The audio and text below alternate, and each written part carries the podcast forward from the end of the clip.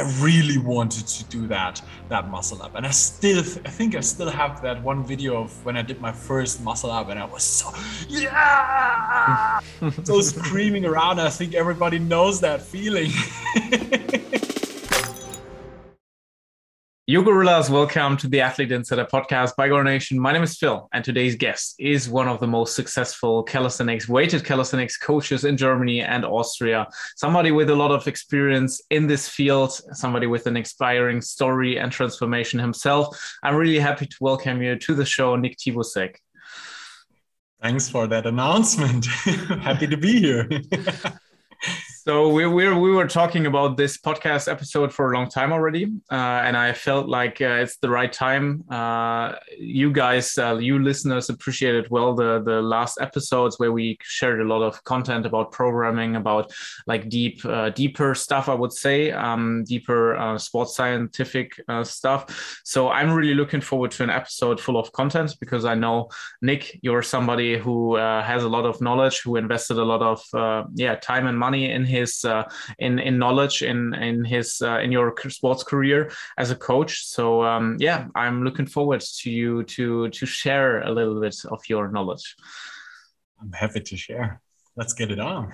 awesome. So yeah, but first, um, for the people who don't know you, uh, do you want to present yourself? Who are you? Uh, where do you come from? Well, I'm Nick. Um, I'm, I think for the calisthenics community, I'm a, I'm an old man with my 30 years of, of living here. sure. um, um, I'm into this since 2013, pretty much. I think I started like like everybody in that in that time. I saw some some Barstarzz videos and I was into it. And um, yeah, that that's pretty much the stuff that I yeah why i started then um, i started training with some friends that escalated a little bit. Um, we brought up the at that time biggest group ever in germany with calisthenics wetzlar. Some people may still know that one um, maybe the, the old dogs.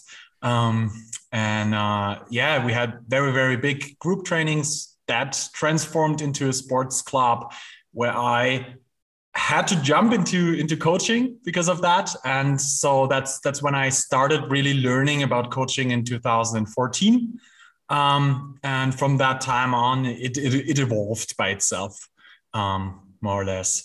And um, that's pretty much the, the background that i have. Um, now I'm, I'm training for myself since 2013 coaching um, pretty much at that time started somewhere there. I can't really say that because I, I wasn't really into that. It, it, happened more to me that I, I planned it. But um, yeah, here I am now.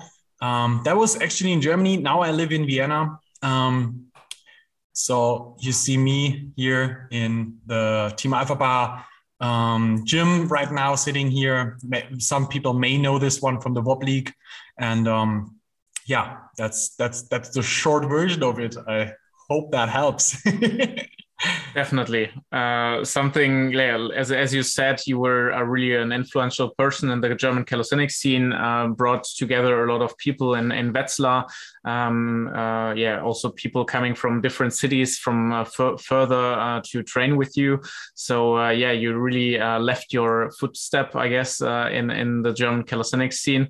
And um, yeah, tell us a little bit more about your uh, background. You also, uh, what I meant at the beginning with your uh, transformation. I still remember the the photos that you share uh, from from the the older, no, the younger you um, to to today. I think uh, the the physique was a little bit different. Tell us more about your physique transformation. Well, yeah, that, that, that was definitely a little bit different to, to who I am now.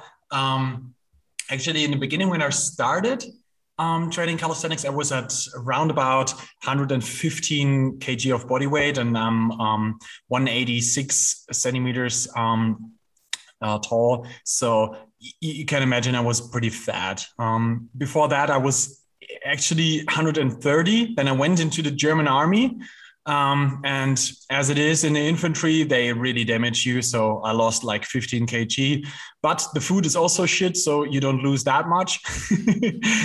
um, so when when I left the army, I was like, okay, I wanted to learn a pull up because in the army I didn't learn it because I didn't know anything about training and yeah, that that was a little bit difficult there. So that was something for me that I really wanted to learn, and I started off at a little um, at a little yeah it was not really a park. It was more like where the children's play and there was something that you can call a pull-up bar but it was not really a pull-up bar. And i teach myself to do my first pull-up. That was actually i think it must have been in some somewhere in january in 2013 it's pretty pretty close after i saw my first Barstarzz video. And um from there on it went on. I trained a lot. Uh, didn't know anything about it actually I, I, I did so much. Can i say bad words? You can. Okay i did so much shit uh, back then but i think everybody did it at that time because nobody knew anything about training at that time. I think you remember that time too.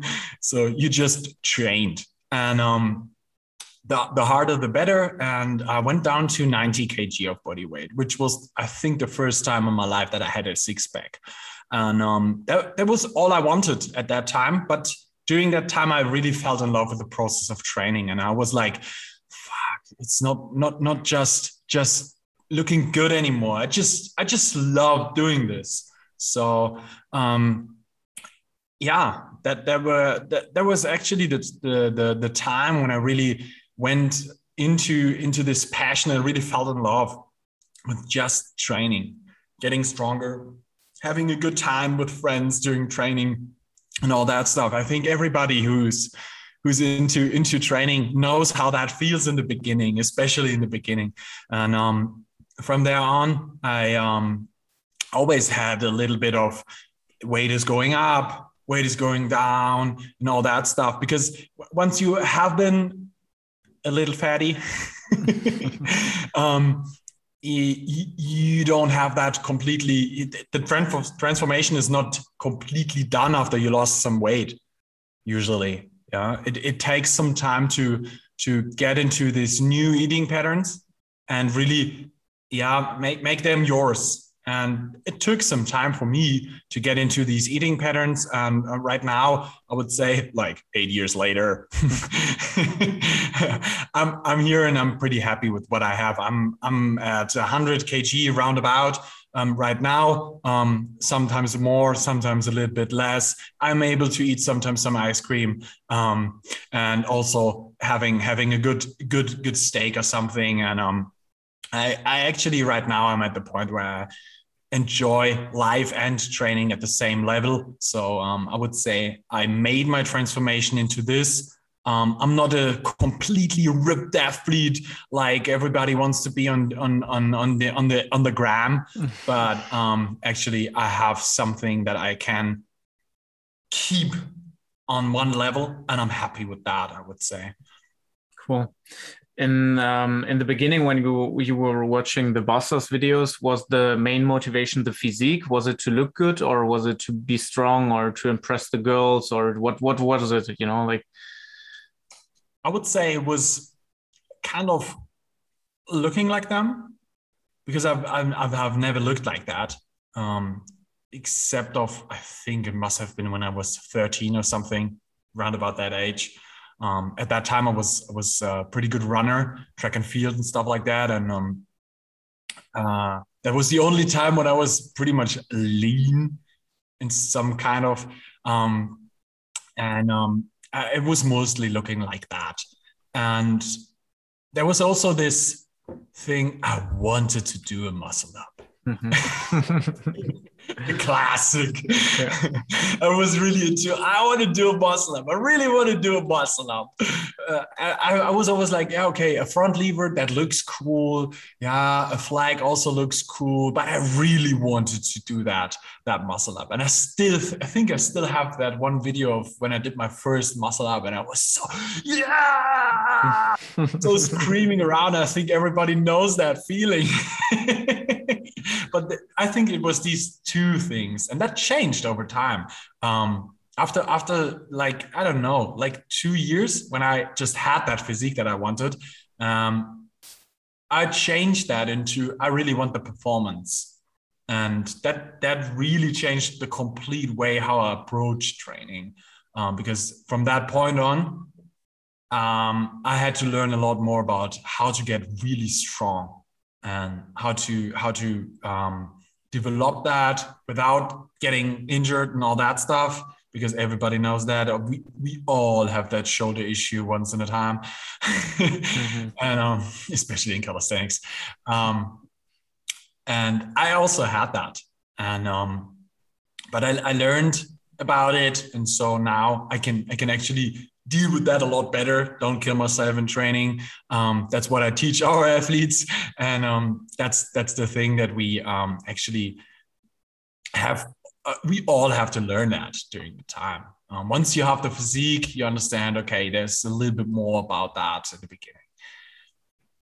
Okay, get it you already said uh, calisthenics the the way we train like uh, the the way um, also the professionals train today changed a lot uh, over the years. And um, yeah it has to do with with of course the sport developing with people like you offering coaching etc um, but um, back in the days like everybody was just go hard uh, train as much as you can like every day uh, all day every day uh, you know like all these quotes. Um, and can you give us your perspective how the sport changed and um, what what are the good things that came with it? Um, the the the more scientific way approach of uh, of programming of uh, like uh, all this program structuring training structuring. Mm. I would say it's a lot easier to get strong in a short amount of time right now um, because there's so much more knowledge out there. When when we started, there was nothing. Especially for me, I didn't I didn't know anything about training. I had no no no background or anything. I was like, okay, what's YouTube giving to me? And that was actually some Hannibal for King videos and nothing else and you you may remember that the the uh, Madbarz routines. Yeah yeah. Stuff like that. it was like I collecting mean, trade cards. Like i was collecting them uh, and trying them out yeah. Yeah and yeah I, I tried so many of them and i failed on so many of these routines. Like i don't know so i think i could couldn't do most of them now. I mean there were like yeah do do 50 pull-ups who the fuck can do 50 pull-ups? Honestly, yes, you have some some world-class athletes who can actually do that, but most people probably will not get to that point. and um, yeah, um, I think it's a very good way that this changed. That it is a lot easier to get into the sport. Um, especially as we yes we have more information but on the other hand it's it's I think it's a little bit easier to get immediately to the right people who give you the information because um, at that point you had people like like all the YouTube stars um, on, on on calisthenics they had no clue about training at all. I, I, I don't want to offend anyone, but it was it was like that at that time. So they just gave you some routines. They thought that's good, but it was not like that was really good, you know. And nowadays, it's a lot easier to get your entry into this and develop further. And I think that that's something that changed so well. And um, we're not done with that, not not even close, but it's so much better. And I think what also changed a lot was like a lot of people in the beginning were like strictly calisthenics. It's not allowed to do anything else. And it's good that this approach changed a little bit, that people allow themselves to actually do something else. I mean, stuff like rotator cuff work and maybe some OHP to develop some more strength to do a handstand push-up and stuff like that. You know, people people are a little bit more open now than it was then. People were so against weighted calisthenics in the beginning. When I look at that, how dare you put weight on it? How dare you to, to do squats? That's not calisthenics. Yeah, bro, but how you gonna load up a, a, a, an air squat or something? Yeah, we have to do pistol squats. yeah but that comes to an end too mm-hmm. so I, I think you remember that time um, it was pretty hard to bring that into into the sport and nowadays people are a lot more open to that and i, I actually love to hear that and to see that that people are um, ready to to to open himself a little bit more up into this. And from this on the whole community evolves from that. And that's something i really enjoy. So um, i think that's that's some very very good stuff that it is like that right now because information is out there. Everybody can get it. Of course it's for most people very very hard to cut the right pieces out of what they really need out of all that information. It's for a lot of people it's very hard to get the right information in place. That's something that's of course it's harder now because there's so much information. You don't know what's right what's wrong. What's the right one for my situation right now? Mm-hmm. but in the end everybody's free to get some help at that point you know? And um, that was something that also was in the beginning very very hard for most people. Everybody was on that i'm the lonely wolf track. I don't want any help. Mm-hmm. so and that changed also a lot in the community. And that's also something that i actually yes of course because i make my living out of that. But um, on the other hand you know the whole community evolves from that because everybody's getting better and people are inspiring each other by their um, approach, by their achievements. And I think in the end, the whole community evolves from that a lot. So everybody is profiting from that, that it is growing so well right now. Mm-hmm. I hope I answered the question. Definitely. Uh, so, if somebody is answer, uh, asking you, yeah, Nick, where can I get some some uh, information to start? And you like out of some reason you don't want to give him uh, the advice but what would you advise to our listeners? Where can you get uh, some good information for the beginning? Of course later um, or if you have some some um, compet- competitive goals or if you want to do it like really uh, with 100% and then coaching of course is the way to go but we will talk about that later as well. Um, but like for a beginner where do they find the best information in your opinion of course in my podcast. Yeah.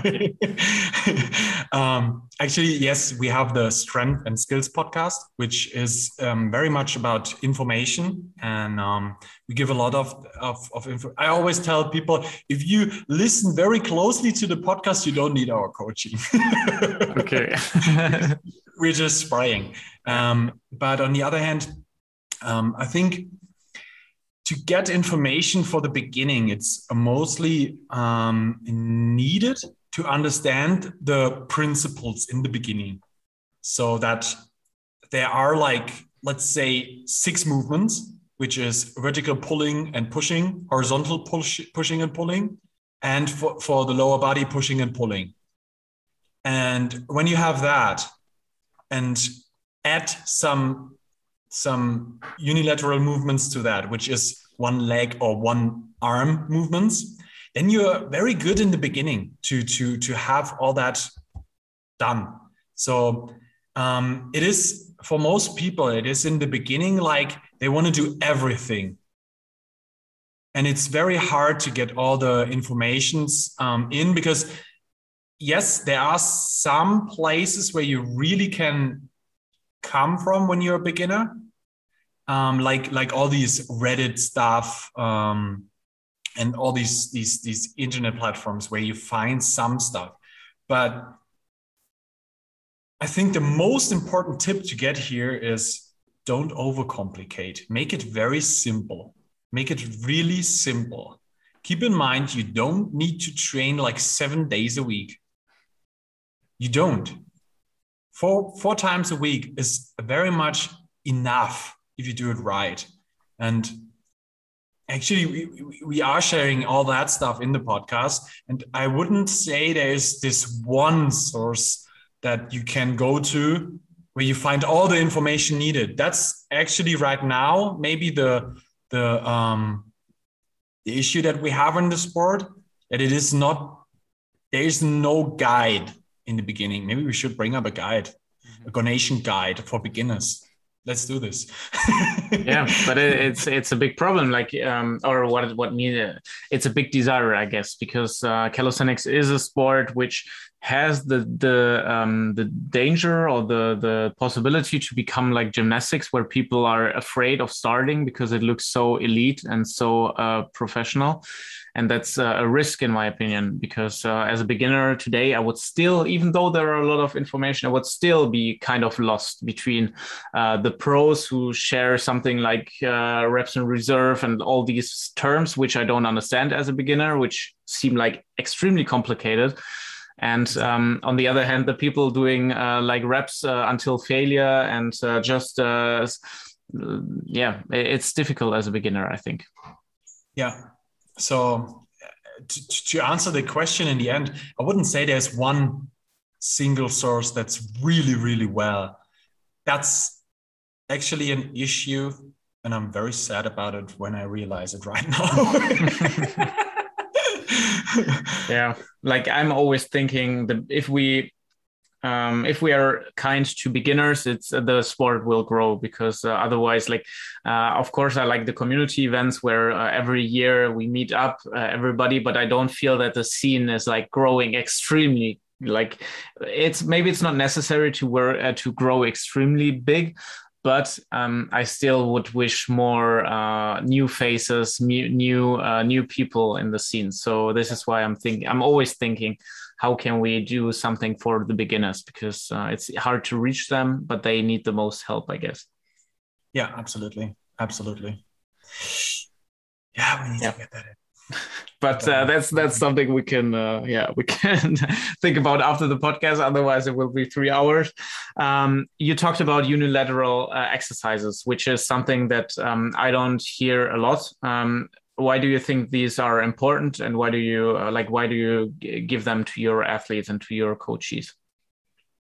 Um, actually that's something um, uh, when when you look at at um, I think in, in the first uh, we first have to explain what's in a unilateral movement. Yeah. So in the end, unilateral, uni, that's one. Lateral is always on the outer side of your body. So um, you can see that's an arm or a leg. Mm-hmm. So it's one arm, one leg. So that could be something like like a lunge, like like uh, an overhead press and when you look at that, you usually have to load that up with some extra weight. Hmm. Yes, that's not completely calisthenics. I know that. Um, to, to tackle that in the beginning. but um, how could you do a one arm thing overhead? I, I, I don't know a lot of people who can do actually a one arm handstand push up. So um, also a one arm handstand pike push up will uh, one arm pike push up will be very, very difficult. But to press something above your head, which can be a, a dumbbell, maybe at 10 kg or something, especially when you're a girl, maybe a guy starts at 20 or something. I don't know, how, wherever you start. Yeah. Um, it's crucial to be able to stabilize your arms and your legs only at one point, you know, that you only have that one arm that has to be stabilized. Um, that's mostly for health reasons. Um, because at that time you can really focus on that arm or that leg. And um, that's something you, you have a transfer effect from that. When you are able to stabilize one arm, one leg very well, usually that helps you a lot to um, um, perform other exercises better. So, um, especially when it comes to, to legs, I'm very, very, very a big, big, big fan of doing unilateral stuff. As um, when you look at the hips, it makes so much sense to be able to stabilize the knee, as that's something you hear a lot of. Uh, very, very often from calisthenics athletes. Yes, but I fucked up my knee doing some stuff. I fucked up my back doing some stuff there. And that mostly comes from they and they don't, just don't know how to stabilize that stuff. And um, this is why I always give stuff like that to our athletes. It's not that this is a main lift, so it, it's not the first exercise that we start with on a on a training day. So you may do some some squatting patterns, yeah, maybe a back squat, um, And after that, you train some single leg exercises, which can be a lunge, which can be a step up, or if you're a little bit more experienced, which can be a pistol squat. So I see these things as some um, assistance for the bigger movements, um, which help you to stabilize this area very well. And the same is for the upper body. Um, when when you do maybe one arm rows on the rings at that point, yeah, go get your Gornation rings. I'm a marketer.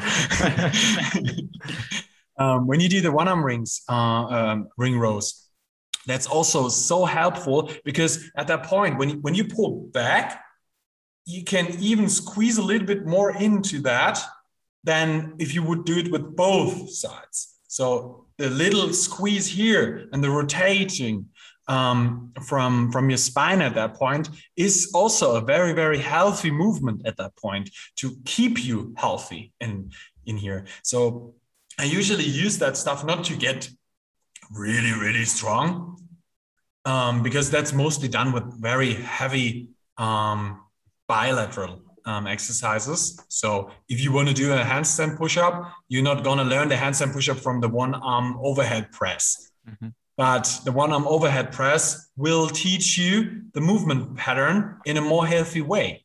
So it is a very good way to do it afterwards. When you did your um, handstand push-up training stuff and then this is maybe some assistance you do um, later on. You don't even have to do that every day but once a week would be a good um, choice so that that's something i definitely always recommend to the people because it keeps you just healthy because you can focus so much on the movement and you have to keep everything stable at that point you know I, I mean everybody who did an overhead press knows over one arm overhead press i'm sorry mm. um, knows how much you you start bending and all that stuff so at that point you also learn so much about how to stabilize your spine which is actually something that is so helpful in your real life which is a little bit out of of just training you know? When you have to do something else in life um, this stabilizing the spine will also something that you definitely we need you will need that when you're getting old.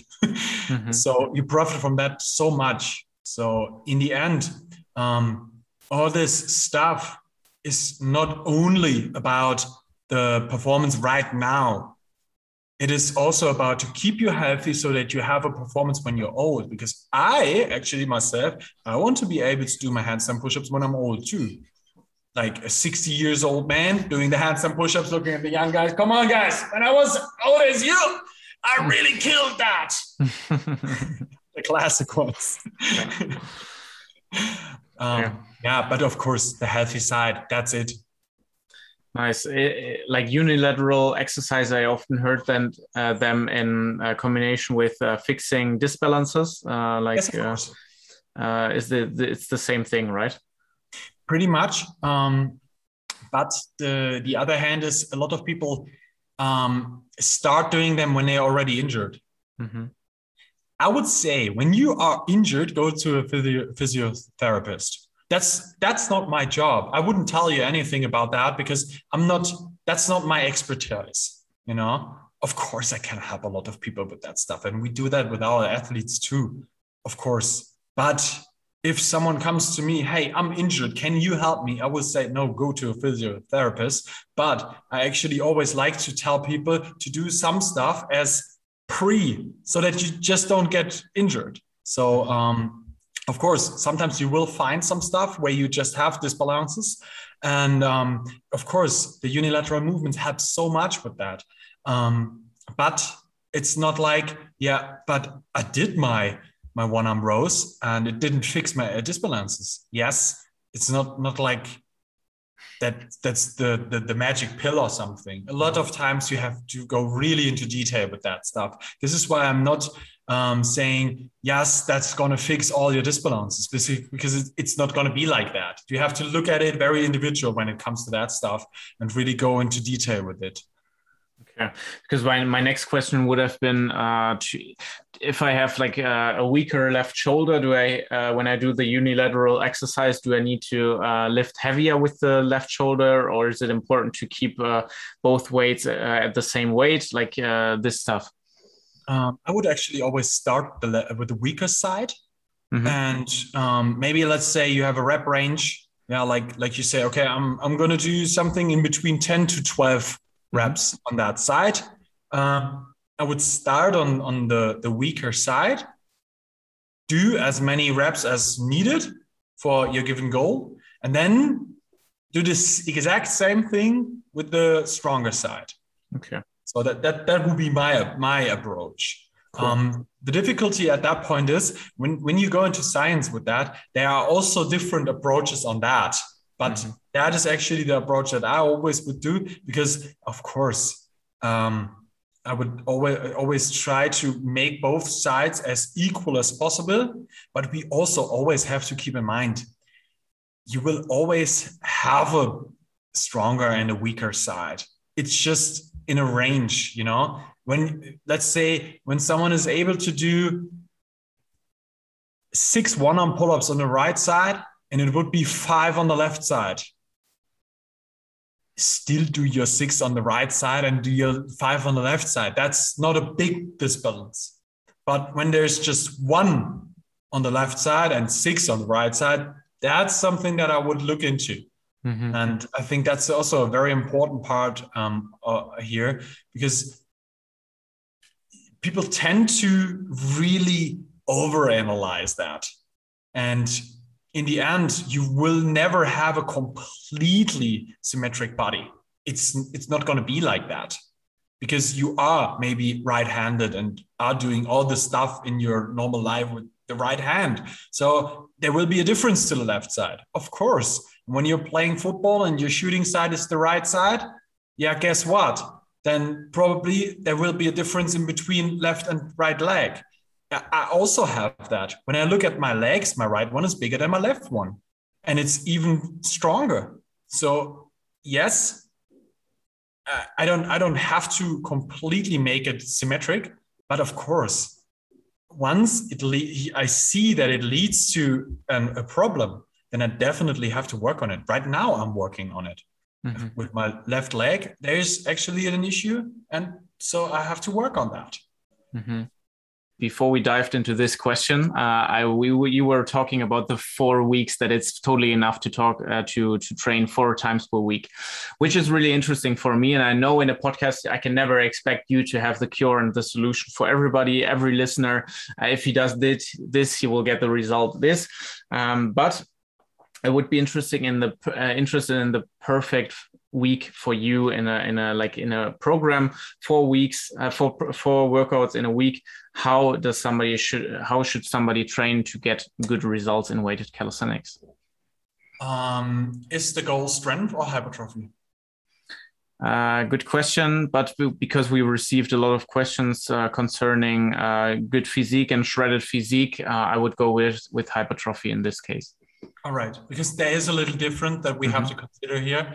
Um, um, okay, let's go into it. Um, hypertrophy is actually something um, we want every muscle group be hidden like with a frequency of at least two times a week. So when you look into the science, usually um, a frequency of two to three times a week is best. Um, when we consider that probably all of us will have a normal life too. We do have work, we do have maybe school, university, some stuff with the family. There will it, it probably will not be something that we will be able to train seven days a week for the whole year. So for me, it's always something I want people to be consistent with their stuff. And having a four day week of training mostly works very well for most people. And this doesn't mean that there aren't people who are training less or more. And it also, um, I'm coaching people who are training more and who are training less than that. I just say that's a pretty good middle way for most mm-hmm. people. So that, that's why I'm saying four times. Um, the, the frequency of two, of like, uh, let's say we want to hit the back two times a week leads to, okay, we at least have two times a week where we have to hit the back. And of course, then we also have to hit maybe the chest two times a week. Then I'm sorry to say that, guys, but I also train legs. of course, you have to hit the legs too. And they have a front side and a back side. So I would split that up personally. Um, because I actually would say to keep it very calisthenics, um, we hit the backside with some Nordic curls. And as we are doing weighted calisthenics, um, I would say let's let's do some back squats also added weight on a on a squat. Um, yeah, what, whatever you use there, you could also say let's do some pistol squats. It doesn't matter. It's just about how you hit the muscle groups at that point. So right now we have the the horizontal pushing, and of course um, with the chest, which is only hidden in the horizontal way. So we also have to think of, like I said in the beginning, we have vertical pulling and pushing. So we usually would have to do some maybe some some some some vertical pushing to add that to the chest uh, stuff. So there would be a possibility of maybe saying, okay, we can we can split stuff up. If we have a frequency of each muscle group that we want to hit of two, then we have to consider, okay, how much is usually needed to make a muscle grow? And at that point, science says, okay, it usually would need only one stimulus. So it would be possible, and this is something, please don't misunderstand me. It would be possible from a scientific way to do just one set and give the muscle the right stimulus. But probably that won't work. For most people, it won't work because the stimulus from one set you would have to go so hard into failure to give that stimulus, you probably will not be able to do it. And I'm, I'm not saying that to, to make you being the hardest man ever. It's, it's not because of that. It's probably more because most humans are just not able to do it. I mean, if you look into the bodybuilding world, which are absolutely the experts of building muscles. Um, there's one guy, his name is Dorian Yates, a very old um, bodybuilder, but he was known for um, high intensive training. And he had just one set. But when you look into the YouTube videos, you do understand why he's just doing one set. That guy is killing himself. And actually, I definitely had hard training sessions. in my life, but I probably never came to that level. and I probably never will come to that level. He's just that that's madness. So in the end, most of the time you have to look into it because there's also another science view of that that says, okay, somewhere in between, let's say 13 to 20 sets per muscle group per week is something where the muscle grows very well because at that amount of sets, people are giving the right stimulus. And that's something you can cut it in half and do like, let's say, let's say we, we do the middle and say 16 sets of the uh, muscle group per week. So there's one day we do, let's say back, um, we do like eight sets for the back and there's another day where we do eight sets for the back. With what can mean like we have on the given day three three sets of pull-ups, um, maybe three sets of tucked front lever rows, and maybe like two sets of one arm rows on the rings which would be a very good back workout for most people if you do it hard enough. Mm-hmm. And yes, everybody is like, but I can do so much more. Yes, you can, but you most of the time you don't need. most of the time people are training themselves into the ground and they just just don't need it to grow muscle no if you go um, close enough to failure and this depends a little bit this is also um, the big difference to when you want to go for strength mm-hmm. when you go for strength you don't go into failure mm-hmm. that's very important to understand when it comes to muscle growth failure is needed most of the time, at least once a time.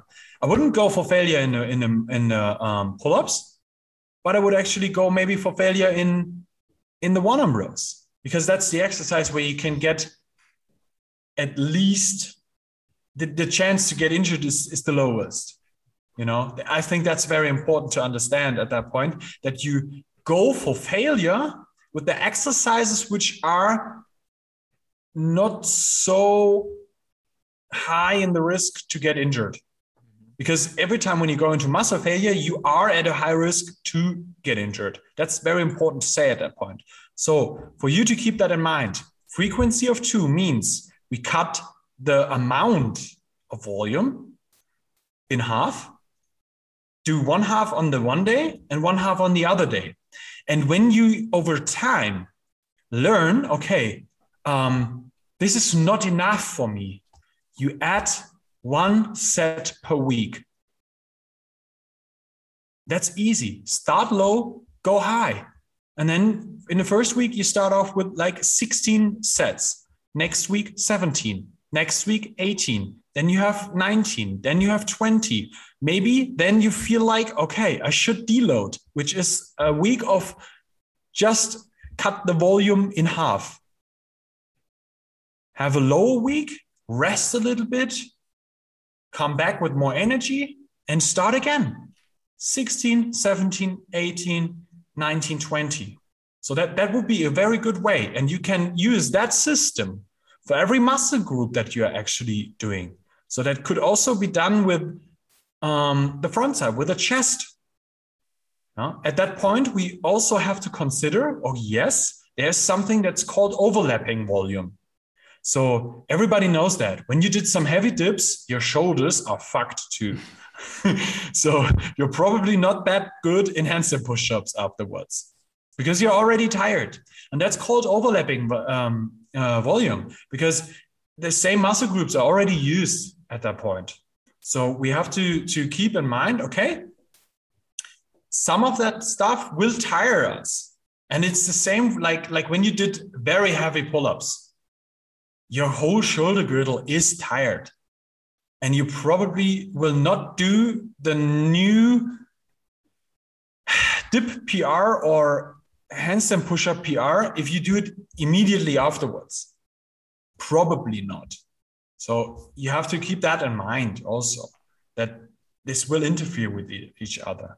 So um, when you have like a pushing day where you have a little bit more focus on the chest and then maybe um, another day where you have a little bit more focus on on let's say shoulders which is vertical pressing a little bit more that doesn't mean that you don't do chest that day you could do the handstand push-ups and maybe some pu- uh, uh some normal push-ups afterwards maybe weighted i don't care yeah um, and to to to get that to the right point you could also do the heavy dips on the other day and do some some pike push-ups afterwards, which still gives some stimulus more to the shoulders, but it's not that heavy. Mm-hmm. So I would always start with the more heavy exercise and afterwards a little bit lighter.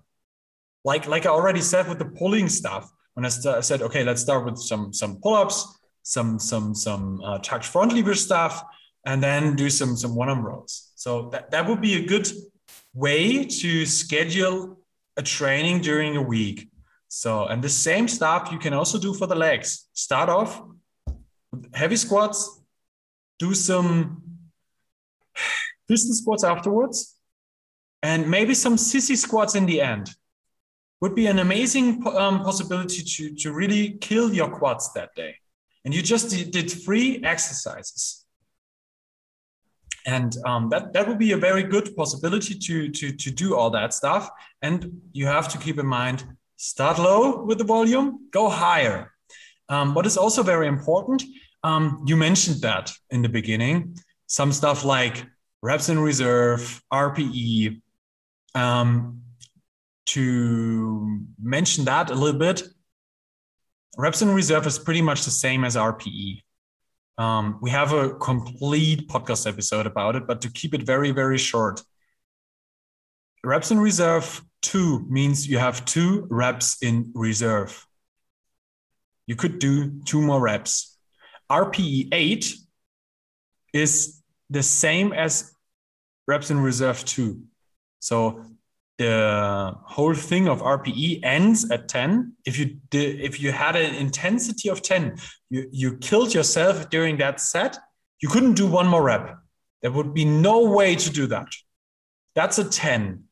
And for you to, to know, to give the right stimulus to the muscle, you have to keep your sets in between a range of somewhere in between six or seven to 10 in an RPE rating system, or reps in reserve four, three, two, and one, or 0 mm-hmm. so that, that, that's that's the very important part to keep that in mind. So that it should be heavy, it should be hard. You need to give the right stimulus to the, to the body. There are exercises I wouldn't go for a 10, like a back squat, killing yourself there is something the risk of getting injured is too high. Kill yourself later uh, with with the pistol squats and um, the sissy squats no issue with that. Maybe with the pistol squats okay but let's say lunges that's an easier one. That's not so demanding for the knees. Um, but that's also very important. So for you to keep that in mind frequency of, of two during a week um, total amount of sets up to 20 and the right intense, in, intensity yeah coming up from an rpe 6 up to up to 10 so i have to say one thing to the 6 in an rpe 6 this is only when your rep range is very low. Because when you do um, like two reps on the back squats with 200 kg. Let's be crazy. Mm-hmm. Um, and it would be an RPE 6 for you. The stimulus is so high on the muscle that it still will grow. When you do, like, I don't know, let's say push ups, and you did it with, I don't know, let's say 20 kg on the back, and you still have an RPE of six, it's probably not growing. So there I would go for a little bit, yeah, like, like, like a higher RPE. That's very important to say. There are exercises that you shouldn't go for a high RPE, and there are exercises that you should go for lower RPE. But that's a complete big field. but I had to mention it. Interesting. So you also talked about the deload week, uh, which is uh, makes sense in every X week you will you will tell us, but you said that uh, we cut the uh, the volume in half. You said, um, does that mean we do the same amount of sets, but uh, uh cut the the rep range in in the rep number in in two, or how is it meant? That's that's very um, very individual because um, it, re, deloads really depend on um, on in which phase of your training you are right now. So um, when I have someone who's training for a competition in a for which is probably one rep max, I cut down the intensities. So they do it lighter. They do the same volume. Mm-hmm. They do it lighter.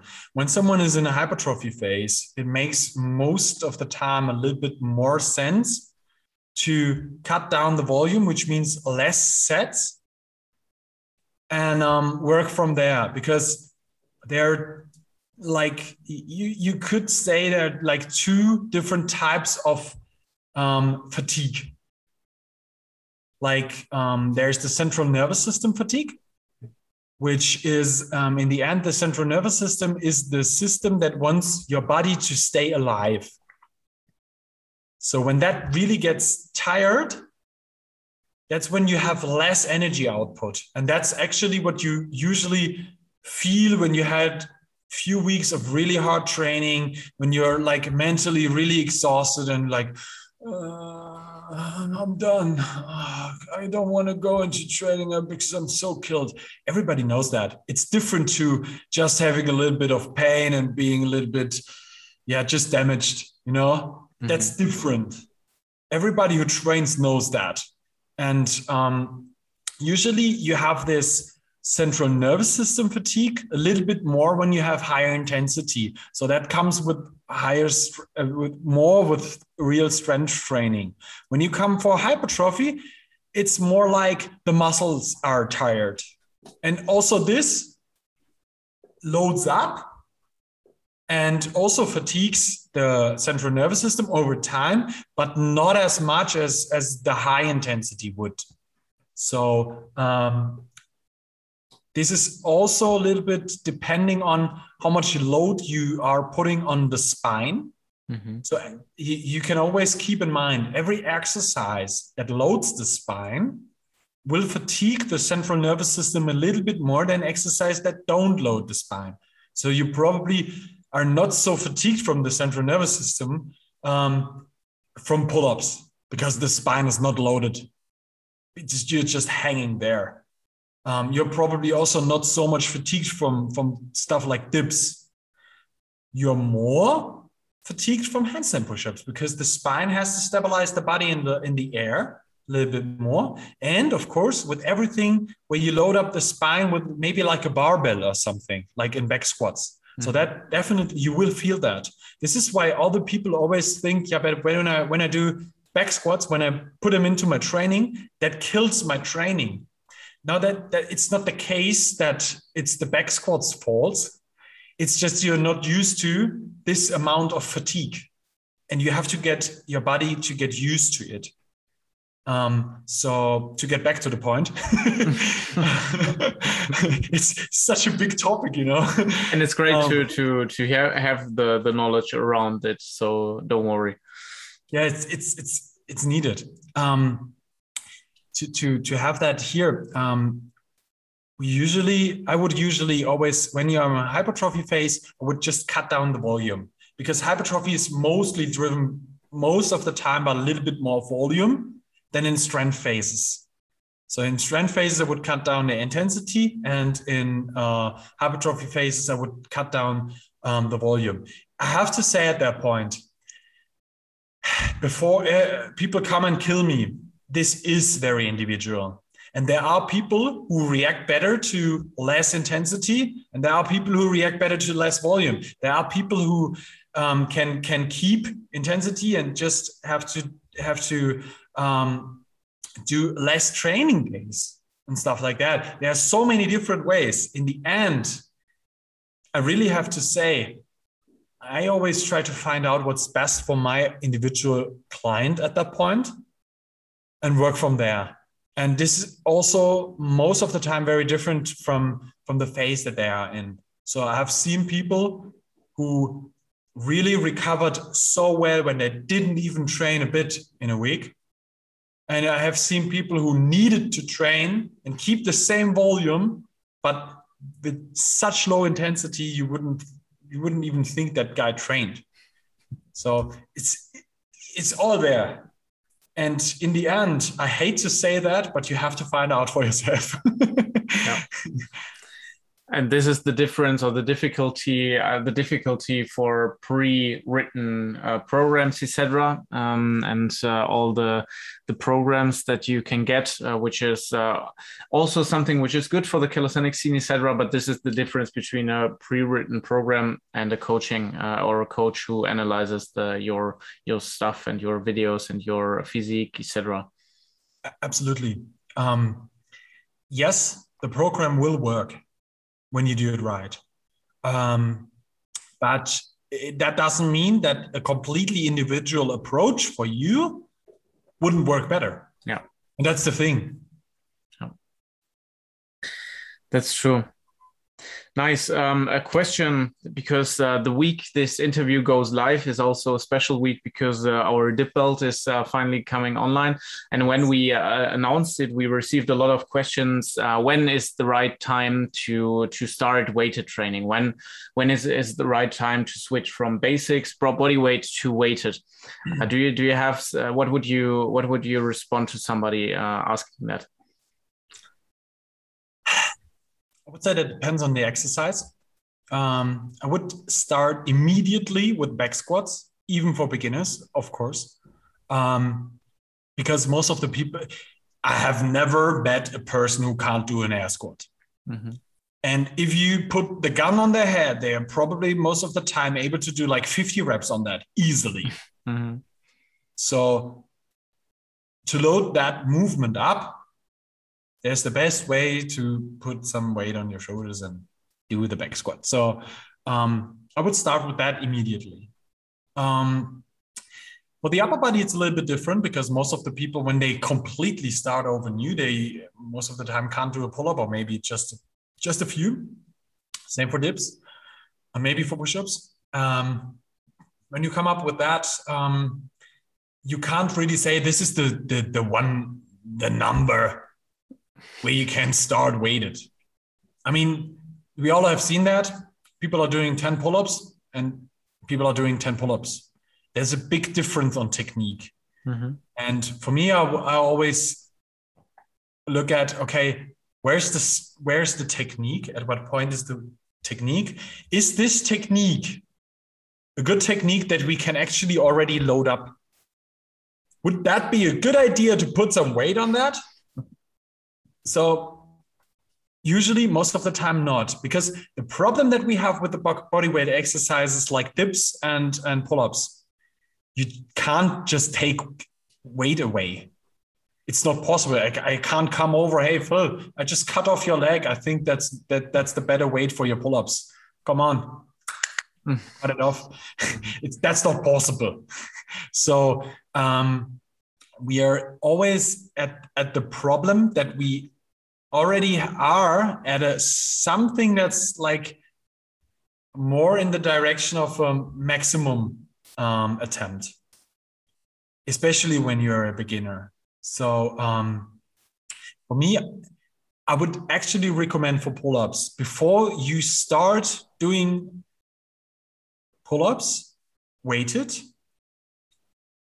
Make sure you can do arched back pull-ups really, really good arch back pull-ups with chest to bar. You don't have to touch the bar. I know some people can't, some people can, but doing proper technique, at least the chin over the bar with that, somewhere in between eight to 10 reps. Then you can start loading. And start loading doesn't mean you start at 10 kg. Start loading means maybe one kg. and um, what I would also recommend at that point, make sure to weigh yourself before, because that can also be a little bit different. Maybe one week you had like, I don't know, 80 kg. The other week you just had a little bit more of, of lunch. then, then you're 81. That's already progress. And next week you can go for 82. Maybe then you have to load up one kg. Mm-hmm. So um, it's it's a little bit difficult to keep it at one number usually because it very very much depends on the technique. And when you look at it most of the time it also depends on how heavy is that person. When you have someone who's like i don't know 70 kg most of these people really learn pull-ups very fast. When you have a guy who's starting over at 90 kg of body weight he probably will not have such a fast progress on pull-ups mm-hmm. because the starting point is different. He started 20 kg ahead. It's not that easy to get to that point. Mm-hmm. and that that's also very important to keep that in mind. Of course, yes, we can come come up with arm length and all that stuff now, eh, but I don't want to want to go into that too deep with especially as we in the end, it depends really, really more on on on your mental side, in my opinion. But yeah. uh, what is the the secret or like the the intention behind the arched back pull-ups because uh, that's something that uh, we see quite quite often uh, with your with your coaches with yourself uh, what's what's the intention behind because um, it's quite unusual in in calisthenics i would say it was i think it it really now made it place mm-hmm. um, its place into into the community but uh, for me it's mostly about scapular control um, being able to to really depress and retract the scapula, which means pulling the shoulder blades down and more into the middle, is something that is very very needed when you want to stay healthy. It's not what I would recommend for a competition. There's a difference. Um, it's the more healthy way for most people, um, but it's not the, the way where you move the most weight. Mm-hmm. Um, so for me, it's mostly about scapular um, um, activation and putting it into the right place. Um, that's that's why I always program that. And when once you have that, you usually have such a strong um, shoulder girdle that you can allow yourself a little bit more of compensating. This is why I always do do this to people, and I think that's a very important way, especially as I, I like to have people who are training for long term. Mm-hmm. Okay. Um, a lot of our community members are a lot into statics, and uh, we received also some questions about um, the the benefits for statics or like it, just in uh, overall the combination with uh, statics. And you also work together with uh, Dennis uh, for the for the Strength and Skills podcast. You did a lot of stuff together, etc., etc. So um, and you're you're doing statics yourself um, in in your trainings. Um, so how do statics and weighted calisthenics play together? Where do they benefit each other? And um, yeah, well, how would you recommend to combine these two uh, disciplines? I would even call them. Um, I would say uh, weighted calisthenics really profits from a very, very strong shoulder girdle. And you develop a very, very strong shoulder girdle with statics because that's where the, the where the power comes from and on the other hand, people who are very, very strong tend to learn skills very fast. So the combination of both is most of the time the best way to develop something. The only thing is, how do you actually um, use it on a training day? So if your goal is to go into weighted training, of course, you start off with your weighted exercises and add on maybe some static exercises, maybe some front lever pulls after your um, heavy pull ups. And the other way around, if your goal is to go for a front lever, it makes sense to train the front lever first and go for some heavy pulling afterwards. Of course, the heavy pull-ups after your front lever work will not be as heavy as if you would do them first. But at that point, you're using them as an assistance exercise, which means they assist the exercise.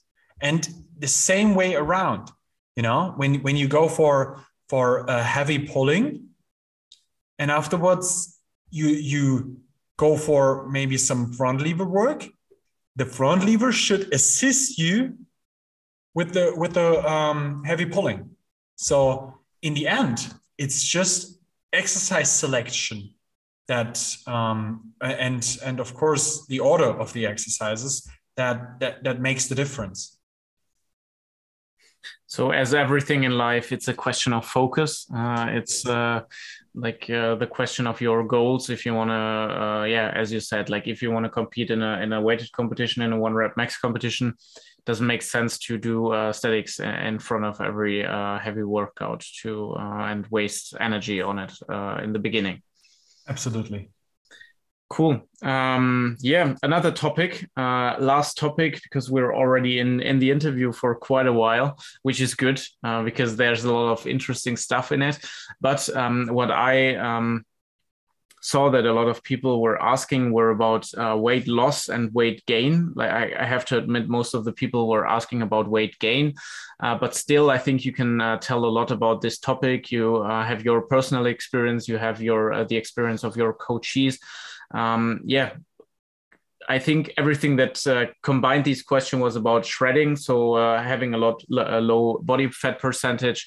Um, the people were asking about uh, shredding while gaining weight and shredding, of course, uh, while losing uh, weight.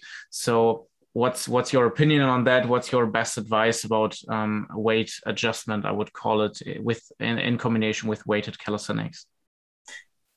Um, I think the most important part right here is it's all about calories in, calories out. So if if you have an energy balance that is you're putting more calories in to your body than you're putting out, then you're probably gonna gain weight. If you putting less calories into your body, then you're actually burning and you're gonna lose weight. And the most important part to understand here is it's a big, bigger picture that we need at that point. So, a lot of people who think they should shred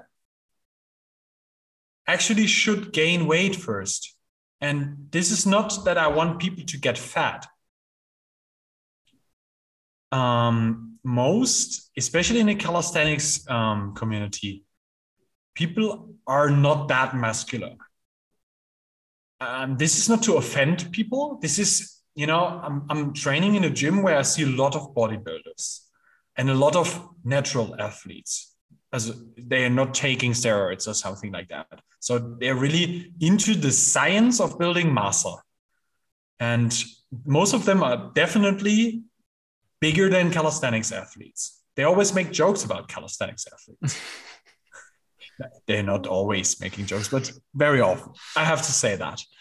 But because uh, especially for that reason because people are doing calisthenics and having in mind that's the best way to build muscle it's not i have to say that it's it's not the most effective way you know this is like someone is taking the train and someone is taking the, uh, the, the, the airplane. You know, that, that's the difference.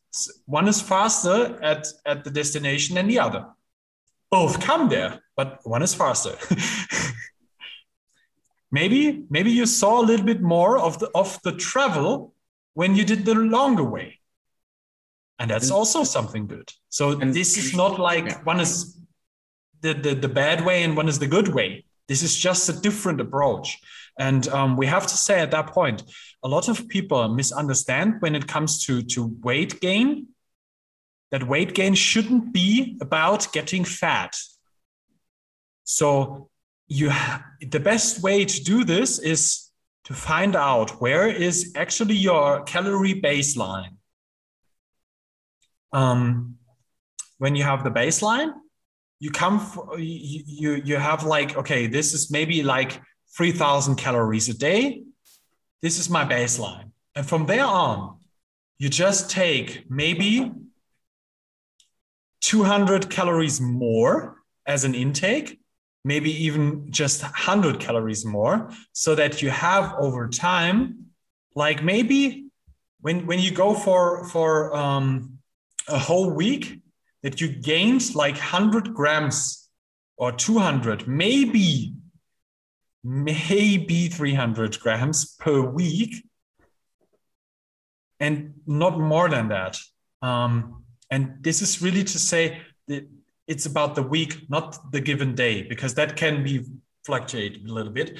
Um, but what we need is really um, the complete week um, to go from week to week and develop some weight. And one day after maybe like 12, 16 weeks of bulking, you gained like 100 grams per week, which is maybe after 16 weeks, one and a half uh, kilos. And you gained that weight. And then you have to look again into the mirror. Am I happy with that? because the body can only build muscle mostly only it's let's keep it that way. The, the body can only build muscle when you give him the intake you know? Mm-hmm. um, when you want to shred down you do the same thing into the other direction. You you take less in than you that you put out. So cut it down on the one side and i have to say that one thing that a lot of people miss on um, maybe underrate is your protein intake. The protein intake is very crucial for weight loss, but most of the time also for, for weight gaining. Um, I had athletes that I put up to more than three grams of protein per kg of body weight, more than that. And they gained weight, yes, but they didn't got fat. And that was that was the most important part right here. Protein is for the muscles. And I'm not talking about vegan, not vegan stuff. Protein is protein. Ho- hopefully, the scientific people don't kill me for this, but because I'm not going too deep into this. yeah, it's okay. Like eh, that's the sense of the podcast to give like um an overview. Yes. okay. So I think uh, hopefully um, we're able to answer that question a little bit so it's it's also about the speed. Like uh, if i uh, reduce calories too much when wanting to lose weight i also lose muscle um, because the the is, like tell correct me if i'm wrong but I, if i understood wrong, uh, right uh, if i eat too much uh, when wanting to improve uh, to to go up with weight um, i need to stick with a small calorie surplus per week if it's too much i will gain also fat because the body is not able to build muscle as quickly as fat i would say yes. um, and the same thing with weight loss if i uh, like you didn't say it but uh, like if i reduce my calorie intake too much do i also lose muscle um, yes. Um, that depends a little bit on how low you go. And of course, um, how much protein you're giving to the body and how you, you put the stimulus to the body. Mm-hmm. Um, to say that for weight loss, um, protein is the most crucial macronutrient for a muscle cell. So that's why we in, we higher up that intake for weight loss and for weight gain. Um, and what is also very important when you are on a weight loss, this is why cardio is not the best solution for weight loss. Your body will be at the point that he says, okay, I'm, I'm getting less energy in than I would usually need. So I'm in a survival mode. And the, the body is designed to survive. So he will kill everything that he doesn't need to survive. And that can also be a muscle cell.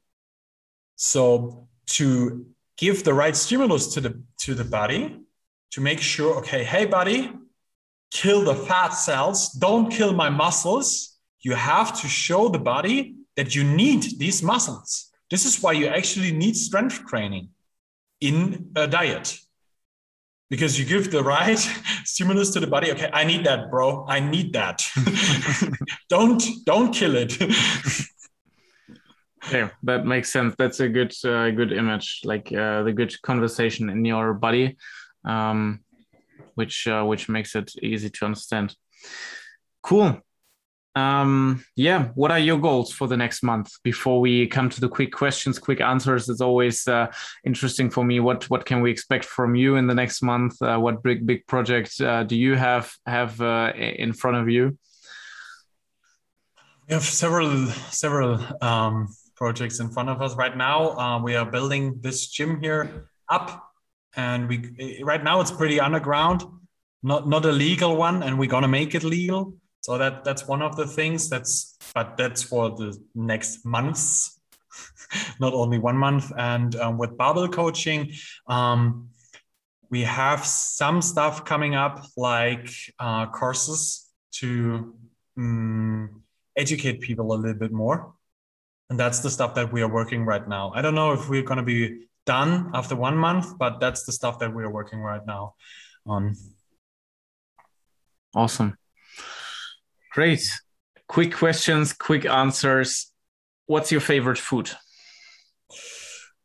Steak. Steak. Uh, are you a dog or a cat person? Dog. Uh, what athletes inspire you? Uh, Ranjit Bachu, mostly. Um, Little Beastum. Mm-hmm. Mm, some Olympic weightlifters, actually. um, and also some strongmen. Cool. Um, what would you prefer? Rather have insane strength numbers, like uh, insane lifts, or an awesome body, if you would have to choose? Oh fuck, that's a tough one. Ooh, I think uh, the strength numbers because it's so much easier to get the body. Okay. uh, pull or push? Oh. Lower body push, upper body pull. okay. Uh, do you have a favorite exercise? Oh, I think it's the squat. I'm sorry. yeah, the, the whole interview was really was really nice, and uh, people build a connection. And now you're destroying everything in the quick questions, quick answers. But uh, yeah, that's that's okay. Like, sorry, guys. uh, weighted or body weight? If you would have to decide for the rest of your life, weighted. Weighted. Uh, do you have a favorite book? That's so difficult. Uh, I wouldn't say I have one. I have so many that I really like. I, I, can't, I can't say. Oh fuck, that that's too tough. okay. Uh, what's your favorite music genre? Right now, I'm pretty much into electro music, but that changed every few weeks. Okay so you're open to a lot of music uh different Man, music. I'm, I'm also a big fan of Coldplay. What can i say? Wow. No i killed myself. Uh, what's the best calisthenics event you've ever been at? And i know you've you've visited a lot, a lot of events. Machbar max out. 2019 wow. This year again uh, soon already i think uh, in a yes. few weeks. Uh, do you have the exact there? Do you have the exact date? Uh, 25th of September. I have it here. Yes. Um, yeah. And the final question What's your message to the calisthenics community? What's your message to the listeners? Think long term when it comes to training, be patient, enjoy yourself, train smart and hard. Great. So, yeah, um, of course, we will put all the podcasts, uh, your podcast, in the description um, for the people who are interested in. But uh, in general, how can people get in touch with you? How can they uh, learn more from you? How can they apply for for coaching? Um, yeah, leave. Uh, tell the people how they can reach you. Um, you can easily hit me up on Instagram, Nick underscore Tibu. Um, from there, you just go on the link in the bio, which is usually bar minus bell coaching dot de and in the best case slash links because there we have two different types. One is more for the people who are not into competitions and one is more for the people who are very much into competitions. Um, we work with both people but um, yeah the approach is a little bit different. Awesome. So yeah all the links are in the description to your instagram to your uh, website barbell coaching. And um, yeah nick thanks a lot for your time. Uh, thanks a lot for for all the useful advice. I think it was really interesting like especially the unilateral um, things uh, were really interesting for me health wise Uh, you answered a lot of uh, questions bef- um, already beforehand uh, concerning injury prevention, etc. So this was also really, really interesting. Um, big thanks for that. And before you can end the episode and say goodbye to the people, I want to say thank you to everyone listening to this till the end. One hour twenty I have on my clock, which is uh, a long episode, which is good. I, I know a lot of uh, people, a lot of listeners are requesting longer episodes. So um, and I think it it was worth the time. It was full of uh, useful advice. So big thanks uh, for listening to this till the end. If you want to support us, give it a thumbs up, helps a lot. And Nick, you can end the episode. Thanks again for your time. Thank you for listening to the episode. I hope you had some fun. Give us some some uh, yeah maybe if you if you liked it, share it on your social media would be amazing um, to get more people to to to get to know more about calisthenics, about training because if you help us to help more people, everybody's helped a little bit more, and we can make this world a little bit stronger. Have a good one.